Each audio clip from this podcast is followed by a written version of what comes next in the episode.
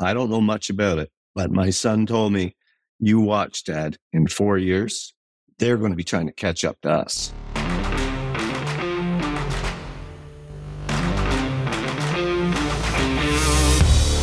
Welcome back, everybody, to the ConExpo ConAg podcast brought to you by our amazing friends over at Komatsu.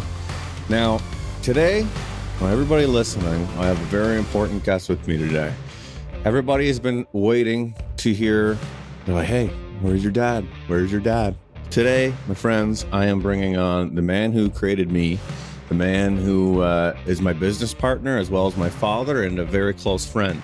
So, dad. I will refer to him as dad this whole time because out of respect, I've never called my dad David or anything else. So when I say dad, I call my dad dad. We say we say that. So dad, thanks for being on. His name's David White, everybody. Well, thanks for having me on. Yeah, I think a lot of people want to hear, you know, about the business, about me coming into it, but also maybe just like, you know, who you are. And uh I thought that that would be really interesting starting at kind of like the beginning of it, you know, like humble beginnings, you know, where were you kind of raised? What was where, when, like you were born obviously in the 60s and, you know, the business was small at that point. So, first off, you know, introduce yourself, which I guess I already kind of did, but talk about the business earlier on and like growing up, I guess. Start from the beginning. I would, I'd like to get that story, is what I'm trying to say. So I'm David White, president, owner with uh, Ken White Construction, and uh, started back. Well, I was born in '65 and uh, 1965, and uh, my father uh, originally he had started. He was uh, delivering milk and stuff on a farm, and then they ended up moving into Carp to a farmhouse and my father worked there doing some farming stuff. And then as he was doing the farming, he got into uh, doing a little bit of construction stuff for other farmers, like working around their farms and stuff with uh, with a track loader and a small single axle truck. So you know, then he had us, uh, the family, and we all lived at the farm, and and he went and did the uh, construction stuff on uh, on the side actually, and then did the farming in the evenings. And then uh, he went from there to then becoming full time in the construction business. And uh, he he ran the business for many years without me. And I came along in about 1984 out of school to start with him. And uh, at first, he didn't want me to come into the business. He wanted me to go do something else. He said, construction business is so up and down, volatile that he uh, he was trying to say, you know, go do something else. And I got to the point that it was like either I was going to go work with him or I was going to become a competitor. So then my dad said, well, okay, come on, head over and let's see what we can do. And at that time, he just had like, I think just a, a bulldozer and a, a, a truck. And then we started doing that together in business and he just was doing septic systems and grading around houses and stuff like that. And uh, so then as I started to get to know the business and learn it, I eventually became like a, partner in the business and uh, started to go from there. I think it was it was about uh, you know 1999 roughly whenever I started to to get uh, pretty serious with everything in the business. And then in 2000, we got uh, busy with construction on the commercial end of it. That was the dot com era. And uh, I started to to take over that end of the business with the, the, the commercial because my father at that point didn't want to have anything to do with commercial stuff. So that was my first step, really stepping in and getting real serious with it. And and then I ended up buying the company from my father in 2001. So then I just uh, basically went from there. Dad passed away in 2001. I guess the ultimatum that you kind of gave of like, I'm either going to work with you or work against you, I guess was like, obviously, was that a bluff or were you serious? Uh, I was serious because that's what I wanted to do. I liked the construction business. It was, uh, it's interesting to me. I enjoyed running the machinery. And uh, watching my father, what he did throughout the years, it just it, it interested me, and I knew I wanted to do the stuff outside because in my prior to that, I, I was always doing part time jobs in a construction business, like between washing trucks, running scales, being in loaders out at, out at another company. Uh, so I knew that's what I wanted to do. So it was either that or, like I said, I was going to become a competitor. So you you grew up just having a love for construction, obviously. Now, how do you go from like when you you know bought the business and and grandpa died in 2001 what was the state of the business then? Because I, i'm i'm always interested in like i think the most interesting part is going from where you were in 2001 to where you're sitting right now in our new offices and stuff. So 2001 like what was the business like when you officially owned it you took over grandpa's no longer here? Well 2001 the business was doing quite well because that was uh, during the dot com era um, so we were really busy doing commercial work at that point. And that was our, my first real step of getting into commercial world. So it was, it was, uh, it was good from there.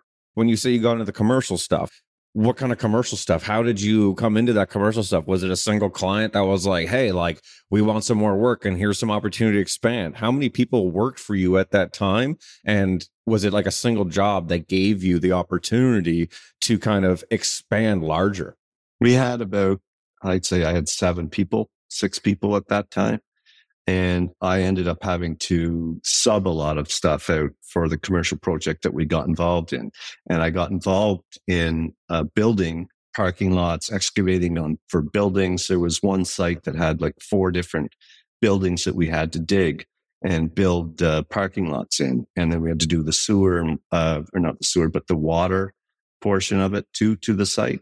So I ended up subbing that portion out. So that's how I kind of got into the the bigger commercial stuff. And that was one client that kept me busy. That's all I could do. And it took what it ended up doing to me is it took me out of the residential business for about a year and a half. Uh, and then what I learned was that wasn't a good thing because after I got caught up in the dot com era with commercial and died down, I had to go back then to the residential and the residential I took myself out of. And it took me probably six months before people realized that I am back to do residential. So that's one mistake that I made. I should have done both at the same time. We talk about that a lot, um, like not putting all our eggs in one basket. And as far as, you know, like when we have meetings here, and I'm speaking to the audience right now, um, when we have meetings on our team, you know, like me and dad will sit down and have a scotch and talk. And, you know, we're always happy and proud that we're not turning our backs on on residential ever you know? Um, because residential is the the cash flow to growing on commercial sides. And at the end of the day, I think we could both agree though too, Dad, that residential, it kind of gives you like it's it's a very business to consumer end of it which you know commercial you know there's ladders and you got to talk to this person this person. I think one reason why we love is like we're a family business and we're helping other families kind of like build their homes. And so that's another aspect of the residential that's awesome as well too. But great testament to like don't put all your eggs in one basket because like you said you learned a super valuable lesson by putting all your eggs into commercial. And then when that kind of was over going oh crap there's nothing left now so i need to go back into residential as well. But i'm interested with that job because i always kind of you know like i'm a big risk taker. I like taking risk. What about that project like i'm surprised that you actually did that because you take risks. Obviously you're in business a lot but you're kind of more on the conservative side of risk taking and to me it sounds like when that you know big commercial developer came after you to do this work kind of sounds like you bit off more than you could chew as far as oh i had to get subcontractors and there's water so like what was kind of the intentions of that? Like did you want to execute it or was it like, you know, grandpa just, you know, passed away and I know I got to do this or what was it? No, that started like my commercial stuff started in about two in 2000. So that's how Ken White Construction 2000 began. So grandpa was still alive. Yeah, he was sick at the time, but he just didn't want to start something new in the commercial end. So I said, well, I'll open up another division and run the commercial out of Ken White Construction 2000. And that's what we did. The opportunity was there for me not to take it. I knew the project manager. I knew the uh, CEO at the company that we were working for. So my comfort as far as getting paid and doing the work was good. I just had to make sure that I could follow through and get the work done and be able to do it what they wanted. And I, and I did. Like I just, uh, like I said, we just subbed out stuff and I oversaw a, a bunch of it that I didn't have machinery for. So it worked out well. Yeah. And like that, that project, I remember like that kind of really helped you put us and Ken White Construction kind of on a, a different level. Like I remember, you know, and maybe this is kind of going back in the story a bit too, but you know, contrary to what everybody might believe, you know, like money was always, you know, super tight when we were growing up. And then I remember, you know, you started growing the business on the commercial side. And I mean, not that we were flying around in private jets and helicopters, but, you know, life was getting, we were uh, moved from, you know, lower middle class to upper middle class, you know, got a nice house in a suburban, um, you know, cul de sac. And uh, life kind of changed after that. Like, did you feel the effects of that? Like, like that must have been a good feeling for you. I mean, you had two young kids and, you know, you're doing well in business. I mean, other than, you know, losing your father, which is a big thing, you know, I feel like that was kind of like a pivotal moment for the business and like for your life personally as well. No?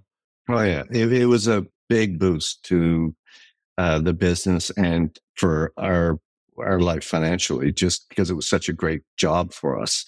So it, it opened my eyes on, you know, how everything could be, you know, created down the road. And, and so it worked out really good for us to do that.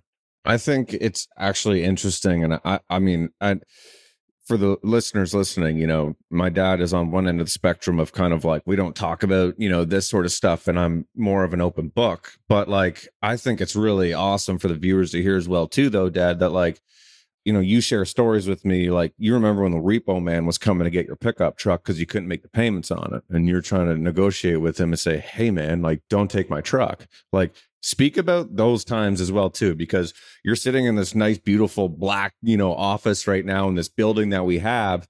And although it takes a lot to get to where we are, like I think it's also important to highlight where we were and where you were. Yeah, it goes back, well, uh, probably 31 years today to when my wife and I got married. And we built a house uh, just outside of Carp.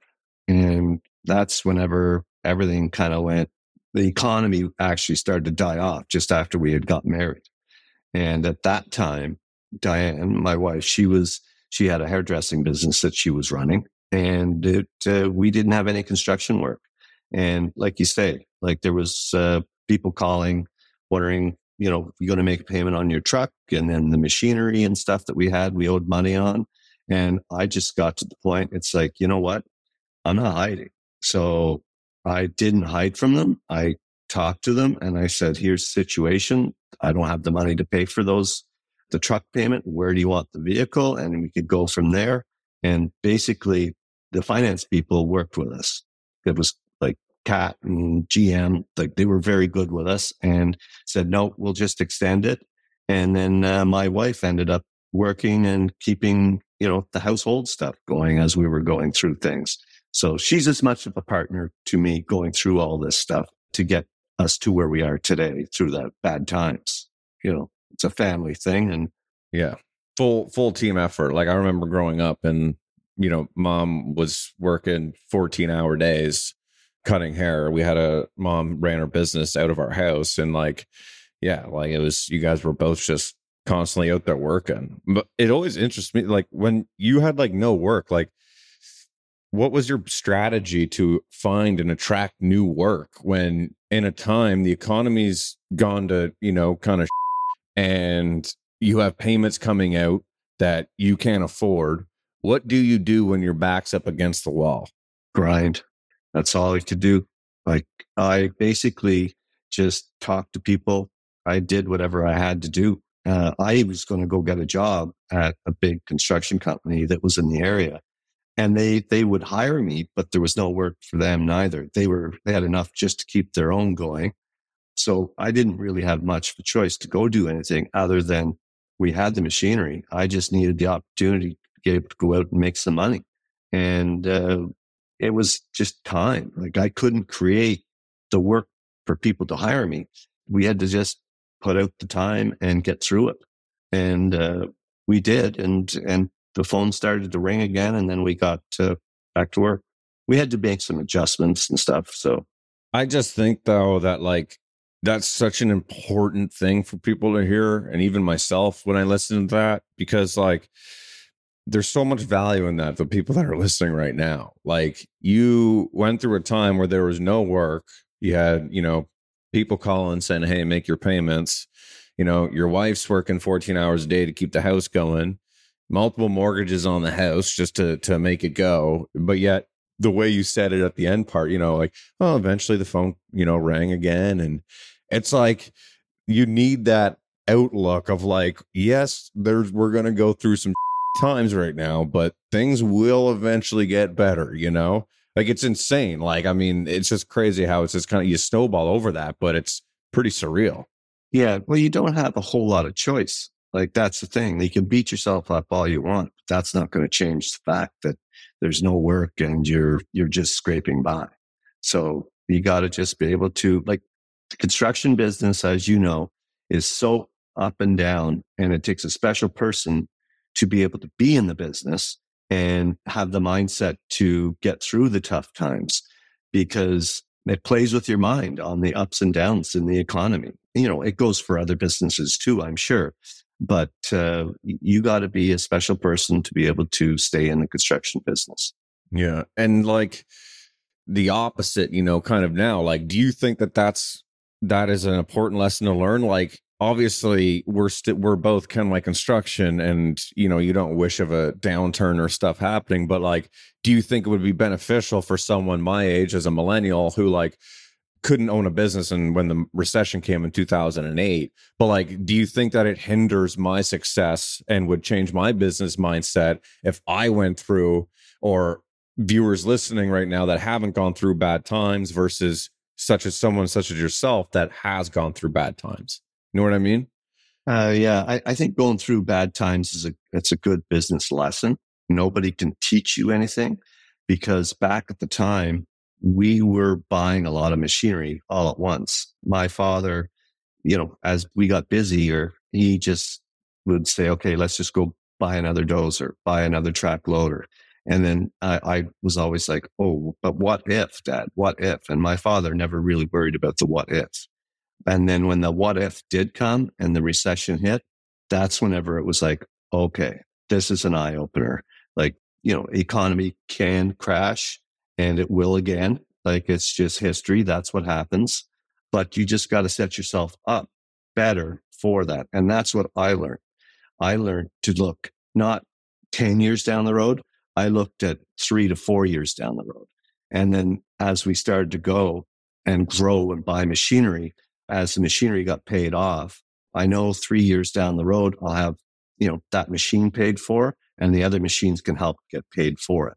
So that's what going through a tough time taught me was just don't go too crazy and extend yourself out too much at a long distance because if you can manage that, you can pretty well get through any recession because you can sit it out. And, and, you know, sure, you're going to maybe have to downsize with some of your employees, but you've got your machinery with a pretty, you know, that's all paid for. So you'll be in pretty good shape. Yeah. I think that it's important, you know, what you said, like grandpa was kind of, let's go and let's buy this and didn't think about the what if. And you kind of did listen to and think about the what if. And I think that's actually what also makes a good team as well, too, though like us now, like I'm very, I don't think about the what if. And you think about the what if. And maybe my perspective on that would change if I did go through those bad times. But I also think that it's a healthy relationship to have in business because you need somebody that's constantly driving for more. Let's go, let's push. Not to say that you aren't, you are 100%, but you have more of a holdback of like, what if? Which is, I think, important. So, speaking on a team dynamic, I think that it's important to have that. No? It is. And I think you had a bit of a what if with the COVID. So when COVID hit in 2019, we had a what if moment. I remember the phone call. Yeah, like we didn't know what was going to happen. We were sending the dump truck back. We're like, what are we doing? Holding off on it? Yeah, we had new dump truck ordered, excavator, skid steer. And then I got calling and I'm like, oh my, like, what are we going to do? And you were, you were, and I were talking and you were like, dad, like, what's it going to be like? Like, how long can we go before, you know, we have to really start to worry? And, uh, I worked numbers. I looked at things. I made phone calls to the finance people because anyone I talk to, like going through a recession, there's always somebody that you can talk to and say, what happens now? Give me some direction. When we hit that COVID era, I reached out to my mentors, talked to people that had been in business for a long time. Nobody could give me the answer of what to expect next. Because nobody had it. That's right. And it was a scary time. So that experience alone going through, you've seen how all of a sudden something could come and stop, right? Real quick. So it kind of wakes you up a little bit too, going, okay, it's, it's not a never ending, you know, butterflies and stuff, uh, you know, you know rainbows. Like it's, it, you're going to hit some hiccups in life. Uh, and you've got to adjust on the fly. And, uh, with you guys, you, you, have, you haven't seen a recession as of yet, uh, anything big that's really hurt, but it will come. And I can't teach that to you. And I can't teach that to any other business person, but I can give you my experience on something. And that's what, when we hit that COVID uh, era, there was no one that you could talk to to figure it out. It kind of uh, was strange thing too, because even with the banks and with the finance people for the equipment, they didn't know what was going to happen and nobody was willing, nobody was, it was out of our control and it worked out really well as far as business wise. Yeah. I almost think it was like not a good lesson at all, to be honest with you, because I was so scared of losing everything that we've been working so hard for and, you know, grandpa and you. And then it turned around to be the most impressive three years of business ever for anybody you could have went and bought an excavator and kept it busy for the past three years, like no problem. It was a very short window whenever the 2019 COVID happened, right? Like we were like, what, two, three months?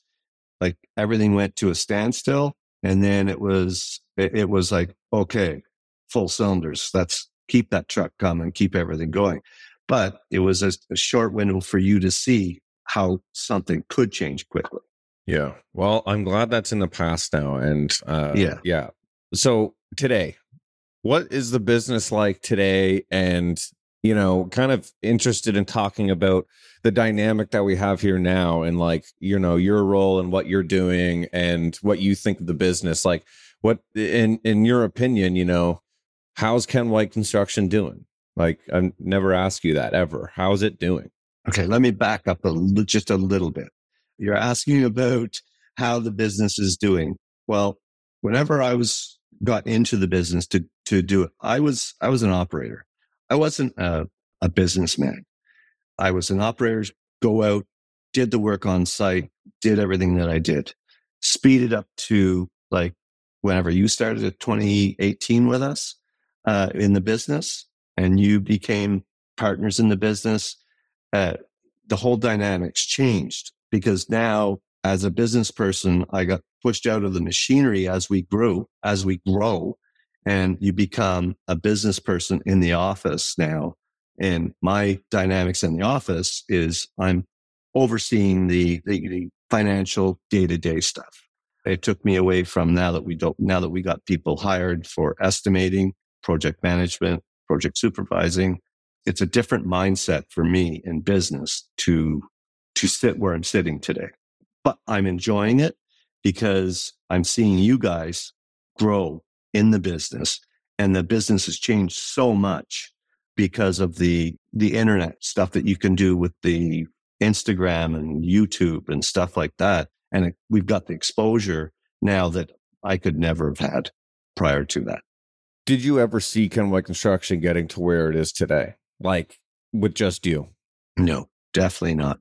I was, I felt like I was stuck on a little island actually. But did you have any interest in growing it to where it is now?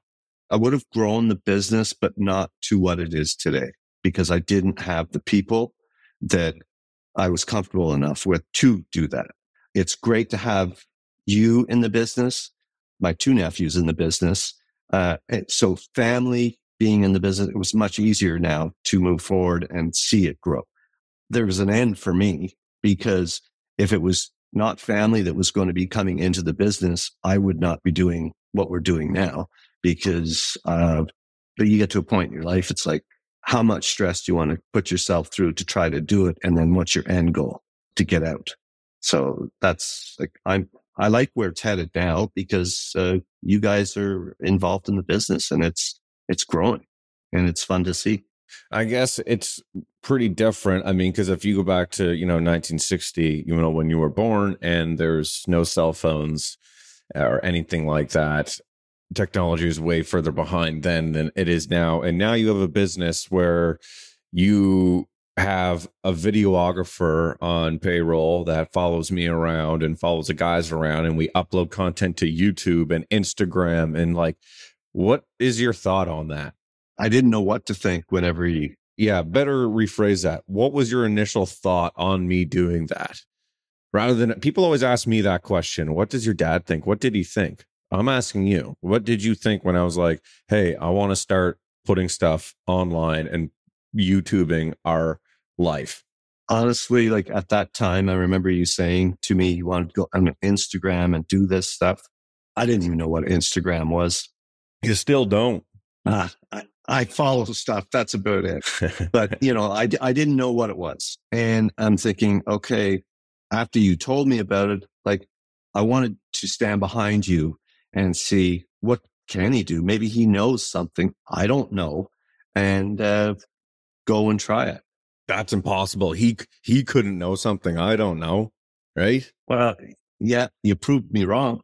I, I didn't know what to expect actually, and then I just put my trust in you. And uh, you can't learn something that you don't know. And I didn't know anything about the uh, the space that you were heading to for Instagram and YouTube and everything. Do you think that a business or somebody listening right now that has a business from, you know, somebody such as yourself, an older gentleman, and let's say another older gentleman's listening, what advice, like some of your old business buddies, you know, that like do they ever talk about YouTube or talk about the, you know, social media that we have? And what's your response to them? Like, you, you guys need to do this? Or uh, I don't really know. Like, what do you think it does for a business? Well, I remember whenever you start, you were starting it and they were talking to me going, what's he doing? Like, holy geez, what's that costing you? And I said, well, you know what? I don't know much about it, but my son told me you watch, Dad, in four years, they're going to be trying to catch up to us. And I didn't know what that meant. I'm catch up to what? So fast forward to today. And now the people that were asking the questions and thinking, you know, what are you doing? Uh, the business guys, they are trying to catch up and they're following you and they're, they're telling me about the stuff that you're posting. So they've done a complete, you know, turnaround on what the internet can do. So I say, like, yeah, like you got to get on it. If you want to grow the way that we're growing and the exposure that we're getting, the doors that it opens for us is it's amazing. Like I didn't think that it would be what it is today from what you had uh, created. So hats off to you. Yeah, it's pretty neat. I also think like I remember when, you know, we were talking about it and you kind of didn't have any idea what was going to happen from it. And we ended up making something of that, which I think is, you know, really unique and pretty unreal. But I want to talk also about the building that we have now and kind of get a summary, I guess, of where the business is right now and what you kind of see like what are your thoughts on the entire business not just social media not just yourself not just me not just whoever but like the business itself like what it would be a good summary of ken white construction as of today it's uh a great family run business. I, I think we're setting it up for future generations. And that's the whole goal in the business for me. I think that to be able to have what we have, buy, you know, a, a building, get things set up, what the company now has its garage, offices, uh, it's more corporate setup that we've given it room for the future generations now to grow. Because like whenever I started, it was just a little shack we were in, in the middle of like our yard and car. Today, you know, moving forward, you got to, we now we have a nice piece of property with the building that can be for the future generation again. So I think we're headed in the right direction for sure. And it's about the family in the future. Yeah, I agree. And to add to that, I would have the exact same answer. I also would just add that, like, I really enjoy seeing our employees and seeing them grow with the company as well, too. I mean, your grandfather now, you're thinking of, uh, you know, my kids and, you know, my, Lisa's kids, my sister when you say like generational, but I very much also like I love seeing the guys and the girls out there on our team, and I want to see them do wells too. You know, I think that's a big goal of kind of like construction is, is like taking employees from right now to ten years from now and having them in a completely different position, growing with the company as well. Oh yeah, for sure. Like, and that's the thing with employees today versus when I started with employees. We didn't talk culture we didn't talk anything. You show up, go to work, get your paycheck at the end of the week. You know, you want to be in construction. Well, then get up and, and get at it and put in lots of hours because that's your life. Today's culture that we've created with the company, uh, it's so different and it's great to see. And I enjoy coming to work to see everybody and to see the work that they're standing, they're doing and producing to represent Ken White Construction and making us look good with our clients. And that's the fun part too. And we've got a really good group of uh, guys and girls that go out there and put in an honest, hard day work and enjoy coming to work with us. And it's awesome to see. Like it's, it's mind blowing the culture that we have right now. I think it's really interesting that like back when you were, you know, 100% running the business, there was no camp days there was no anything uh, such as that. Now we have, you know, a day at the beginning of the year dedicated to just camp days so that we build like team bonding and morale and culture. And it's a fun time just for everyone to kind of let loose. But that's the intentions of it. What are your thoughts on, I guess, the more effort and the more cost, you know, that goes towards that stuff now of, of putting in effort for culture morale. Do you think that it's needed? Do you think that it's not needed? Or what's your opinion on that? I think if you want to be a strong business in today's world and grow your business and have good people, you gotta have those events that we do and you gotta, you know, show the appreciation back to your employees. I didn't have to do that before. Like we never did that because that just was not part of the industry. Today, I think it's much more professional. Uh, the business of the cultures and inclusive of people in your business to to grow. And I think it's an, a, a definitely got to get on board, or else you're going to be stagnant and you're going to be sitting with mediocre people working with you. So we want best of the best, and we're we're getting the best, and it's it's nice to see. Yeah, mediocrity doesn't have a place uh, in construction, especially at a growing business.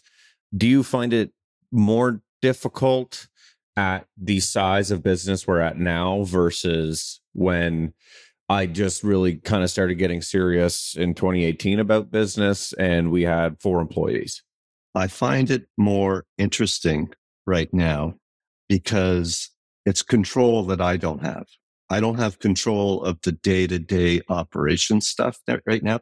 Like, for instance, Diane, my wife, she asked me, you know, two days ago, she goes, So what are you doing? Because I was talking about what Brad was like, my pro- our project manager was, you know, setting up the jobs and the schedule and doing everything. She goes, Well, what do you do now, though? And I said, Well, that's a good question. Yes, because mom, she still thought that maybe I was the one coordinating the jobs, meeting the clients, sending the invoices. I don't do that anymore.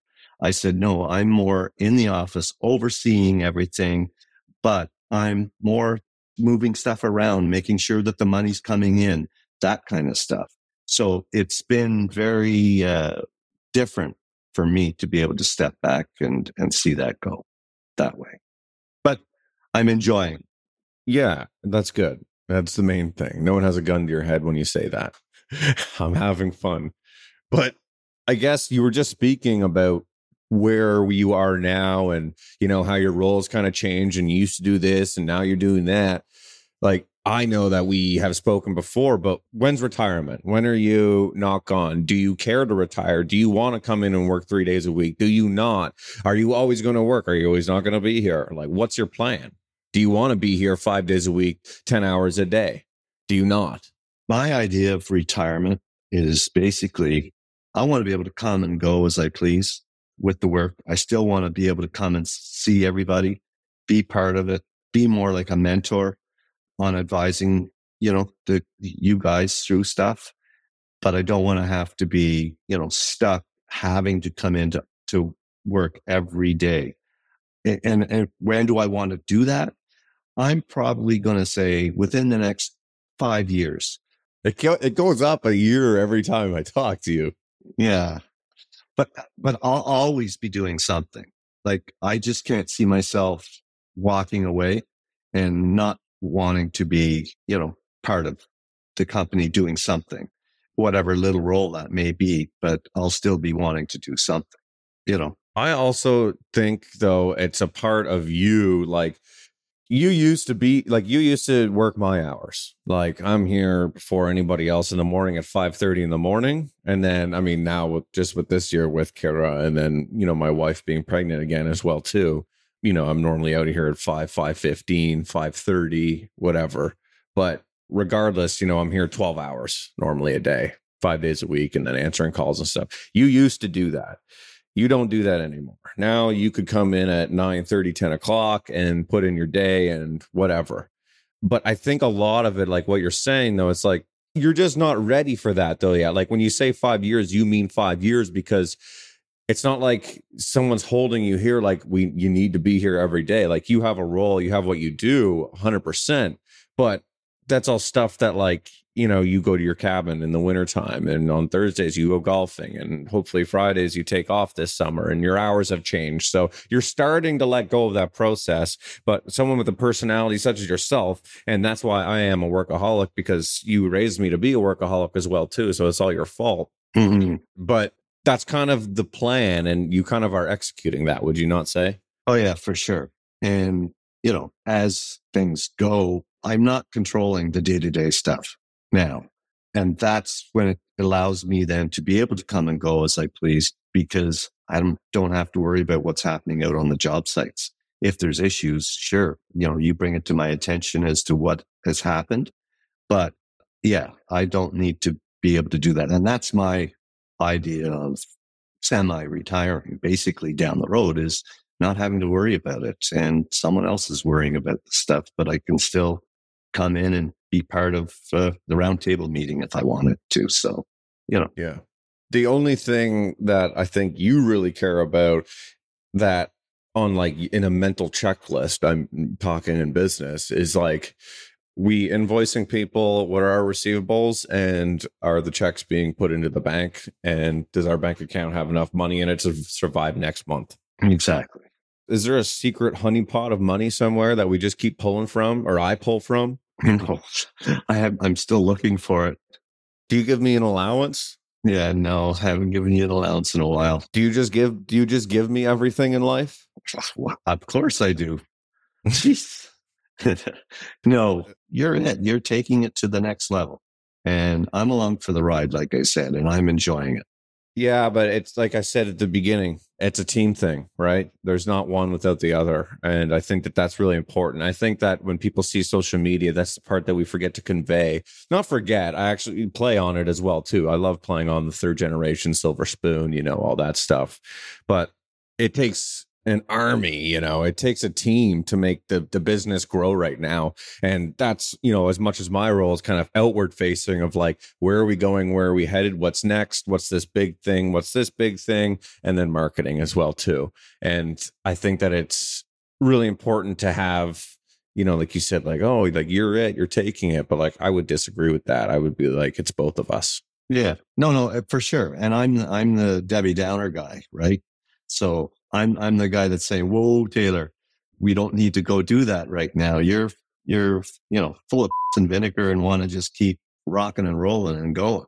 So it's my job to bring back reality a little bit and say, hey, you know what? We could get into some tough times. And that's what I just want to gear things to.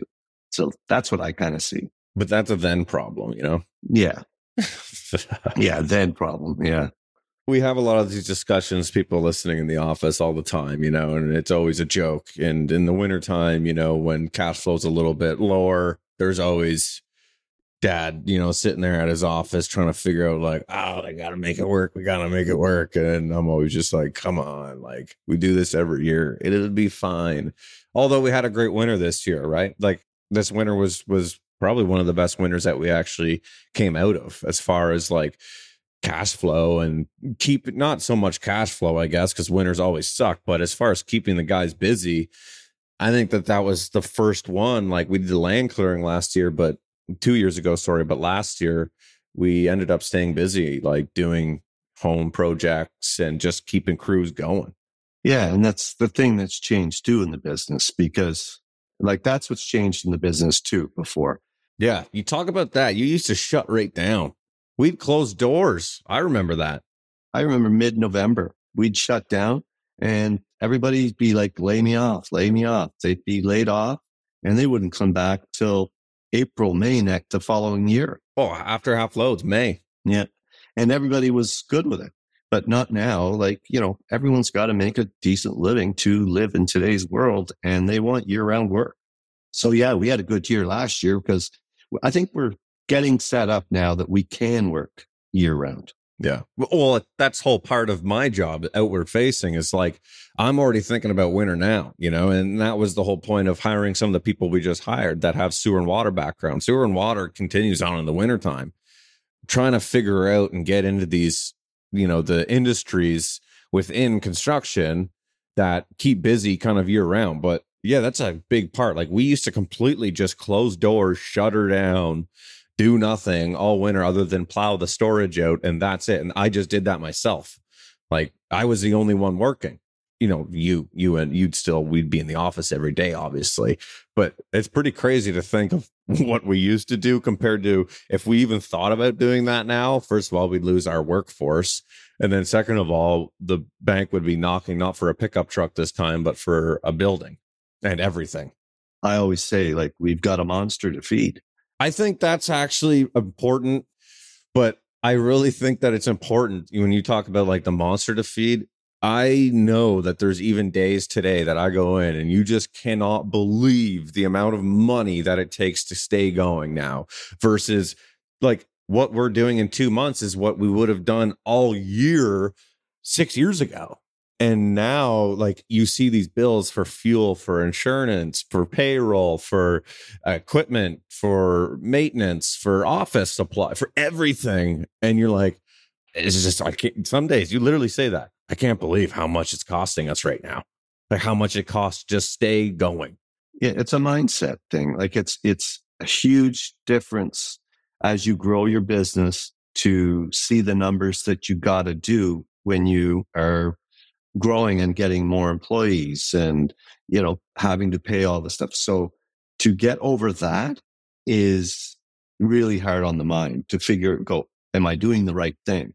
And the, the thing is too, I find is there's not a lot of people out there that tell you how and what to expect as you're growing the business. Like I said, like if somebody wanted to grow their business, I'd love to be able to go, well, here, here's what we went through and here's what you got to do to get there. Here's what we learned. Yeah. But there's no book that tells you exactly how to do it. There's so many curves, like you know, like like you've seen it. Like week after week, we go, okay, we got this figured out. everything's good. Well, the following week will come up and we'll go, okay, shh, we got to change things here a little bit because the way we're doing it now isn't the way to do it.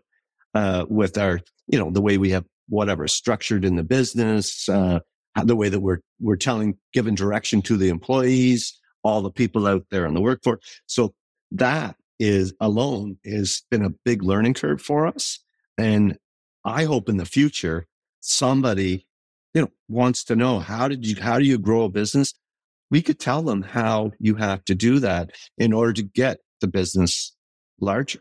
You know, it's the internal stuff that you don't get told about in the office to have everything flowing properly. And it's tough, right? Doing what we did and growing as we did with no outside capital, uh, line of credit from the bank. Sorry, bank managers listening, but we always want more. And no secret honey pot of money sitting somewhere that we could pull from. It was your money and a little bit of mine, more yours than mine. Big balls. And exactly, but that's what I mean. I think that's the hardest part of it. Like it comes down to the almighty dollar because again, and if you were playing with somebody else's money too, I'm not saying that it's easy because you have somebody else's money. I'm not saying that. All I'm saying is that spreading personally yourself thin is a really big aspect of it. And that's a really big mind F because you're constantly thinking about the almighty dollar and oh my god we need this much more this month. We need this much more.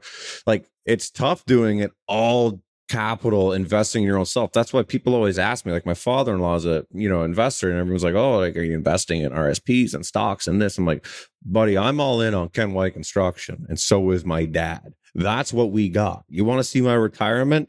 Put the drone up in the air and look at the 10 acres of land with iron everywhere. That's my retirement. Yeah that, and that's what I've always said. Like I tried the, you know, investments and RSP stuff uh, on, you know, with other companies. Your business just needs money. Yeah. I had to cash out on that. And it's like, no, if I can't touch it, can't feel it, I'm not part of it. And so I invest in, in ourselves, like, you know, throughout uh, my life. That's all I've been doing is just investing in ourselves. So, you know, it's worked out for us. Investing in yourself. Yeah. Exactly. And you know, I know it's great, makes great sense to go out and buy the RSPs, but but for us, I needed that money to put back into the company to to grow for down the road. And you know, my RSP, like I say, like my RSP for my dad was was me. Whenever I end up buying the company and he if he had lived on, he was going to, you know, be taken care of. I said, like, I'm going to be responsible. That, That's the RSP that I invested in. Like with you, you know, taking over the company and doing your stuff, you're going to all be on the hook for a long time owing me money. So that's going to be a good thing. That's my RSP. Oh, you think that? oh, okay. Oh, yeah. No, no, no. I'll get you to sign something when you're all liquored up. I like that. And I want to end on that investing in yourself. I think that's great. And I think that that's a really great way to summarize the growth that we've had as well, too. I think it's really important to say that as well too. And I also think that it's really important to highlight, you know, the success of a family business over three generations.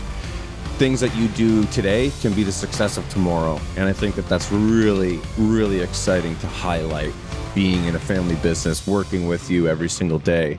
It's just super exciting. And obviously, thank you for coming on today, talk about the business and being as open as you could because I know that this is kind of out of your wheelhouse. But I think that a lot of people, if they listen to the full show of this, can pull a lot of info from it. Well, they might not make it to the end. They might fall asleep on us. No, I don't think so. I think they're going to want more, anyways. Maybe next time we'll have to have a Scotchy poo or something. But uh, thank you, everybody, for listening to the ConExpo ConAg podcast brought to you by our amazing friends over at Komatsu. We will catch you guys on the next one. Make sure to listen everywhere that podcasts are available. Give a follow, like, whatever. Tag us on Instagram at Con Expo. Appreciate you. Catch you on the next one.